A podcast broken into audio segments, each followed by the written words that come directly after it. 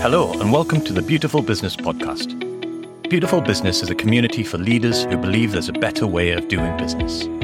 We believe beautiful businesses are led with purpose by people who care, guided by a clear strategy, and soulfully grown. I'm your host, Yiuwin Tsang, and I'm joined by our guest, Sameer Vaswani.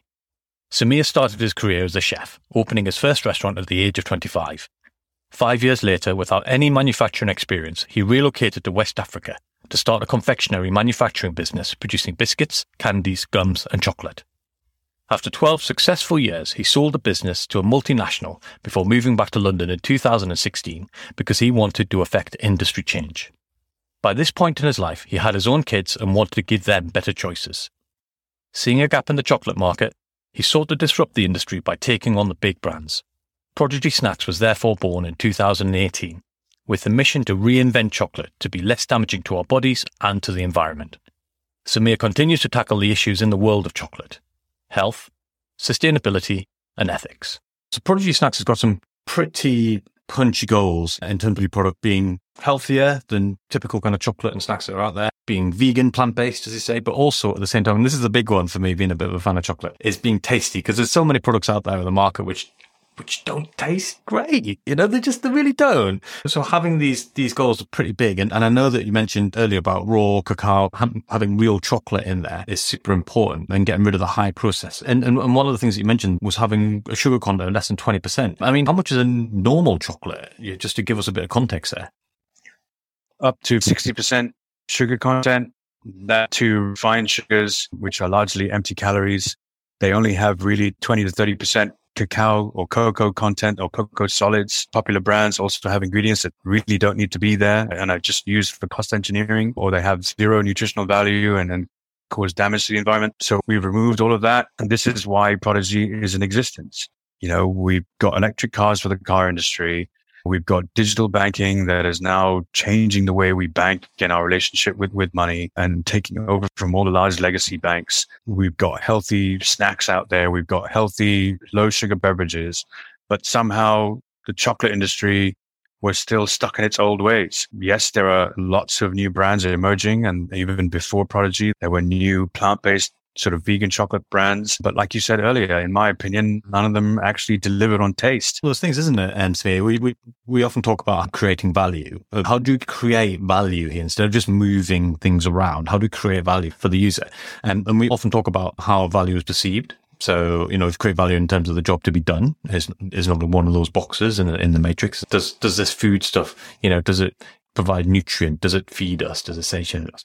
You know, and the other part, the other value is, does it create value and experience? You know, what does it feel like when we eat it? And chocolate should be one of those things. Yeah, it feeds us, but we should enjoy it.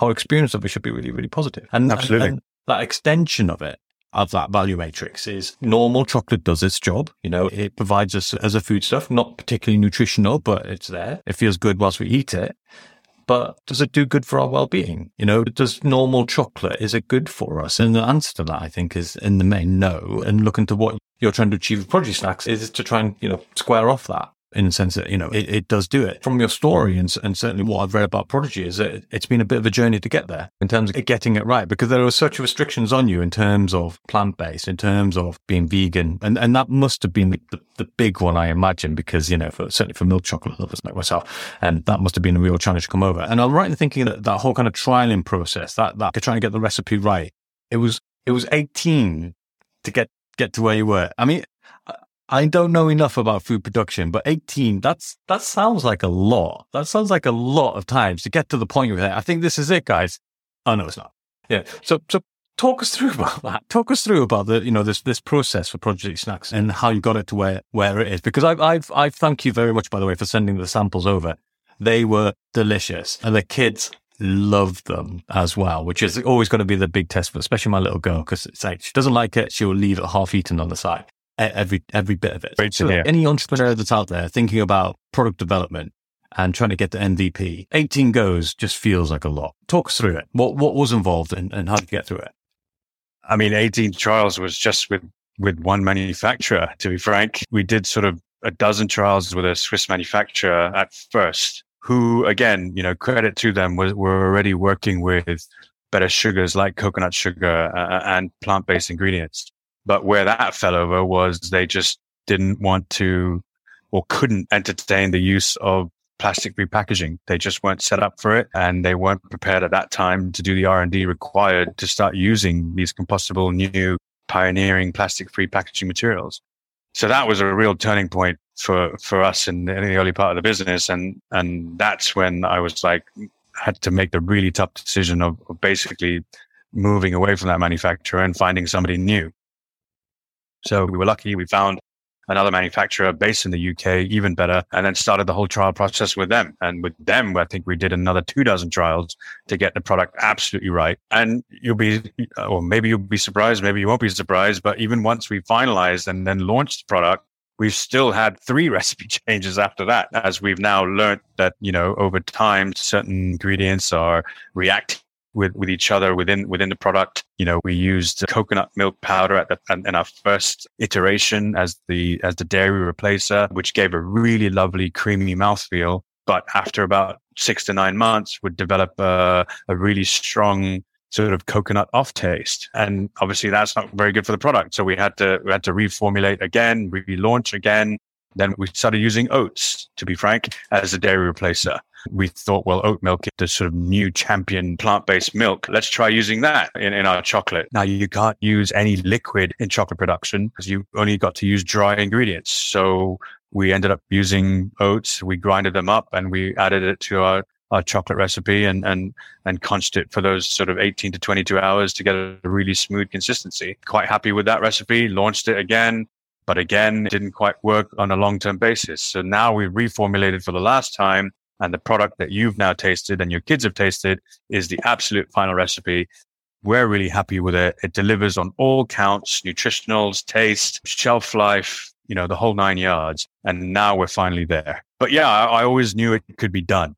So I didn't give up. It was just a question of persuading these manufacturers to look at these new ingredients and to try new things. So that must that have been that, that must have been quite a journey in itself, in the in the sense that number one, I mean, did you kind of foresee that it would take so so many trials. I mean, I mean, 18's out the window now. We're talking like 20, 30 trials here. First of all, did you see that it would take that long? Secondly, you said you didn't give up, which, which is great in the sense that you knew that this, this could be achieved. But it sounds like the greater problem was convincing the manufacturers to stay the course with you. Talk us through that. What did you have to do? How did you keep the manufacturers on side? Because uh, obviously, you know, they, they must have seen the challenges that were facing, you know, the manufacturer of, of your product and you know, they were on the hook, I guess, in the sense that their names there, you know, what did you do there? How did you kind of manage that situation? Perseverance in a nutshell. But again, like I said, you know, I always knew it was possible, right? The challenge was getting these manufacturers to, to change essentially. They're all accustomed to using certain ingredients. They are accustomed to using dairy based ingredients or refined sugar, you know, and all the usual ingredients that you find in chocolate. And again, fairness to manufacturers, they have to, right? Everything is, is, is sort of programmed in systems are built or machinery and process machinery is all built to handle these particular ingredients. And then you suddenly sort of change refined sugar to coconut sugar and start adding in plant based sort of dry ingredients and that that quite frankly messes up with their systems. But again, from the manufacturing background I have, I understood that. I understood that fundamental problem and I understood that fundamental challenge.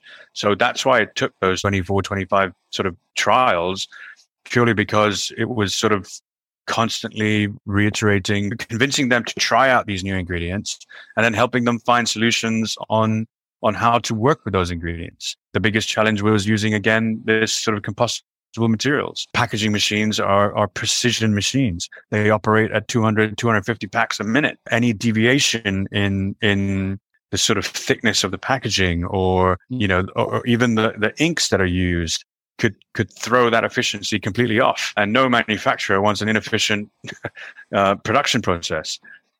But again, working with them, understanding the nature of their of their flow wrappers, temperature adjustments, sealing pressure adjustments, doing those trials, helping them through that process. That's how we got to the end. And yeah, the, the whole manufacturing experience and background really helped me through that. You know, most brands go to a private label manufacturer and say, this is what I want to produce, or this is my brand. Can you produce a product for me?